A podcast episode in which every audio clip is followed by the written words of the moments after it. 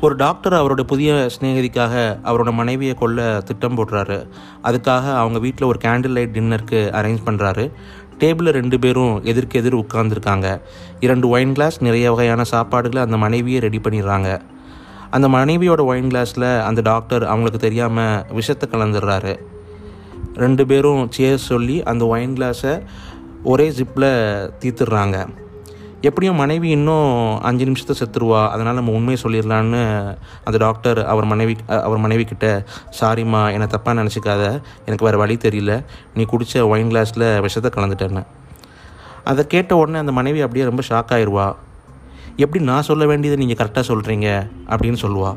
சிறிது நேரம் கழித்து அவர்கள் இருவரும் டேபிளின் மேல் மயங்கி விழுந்தார்கள்.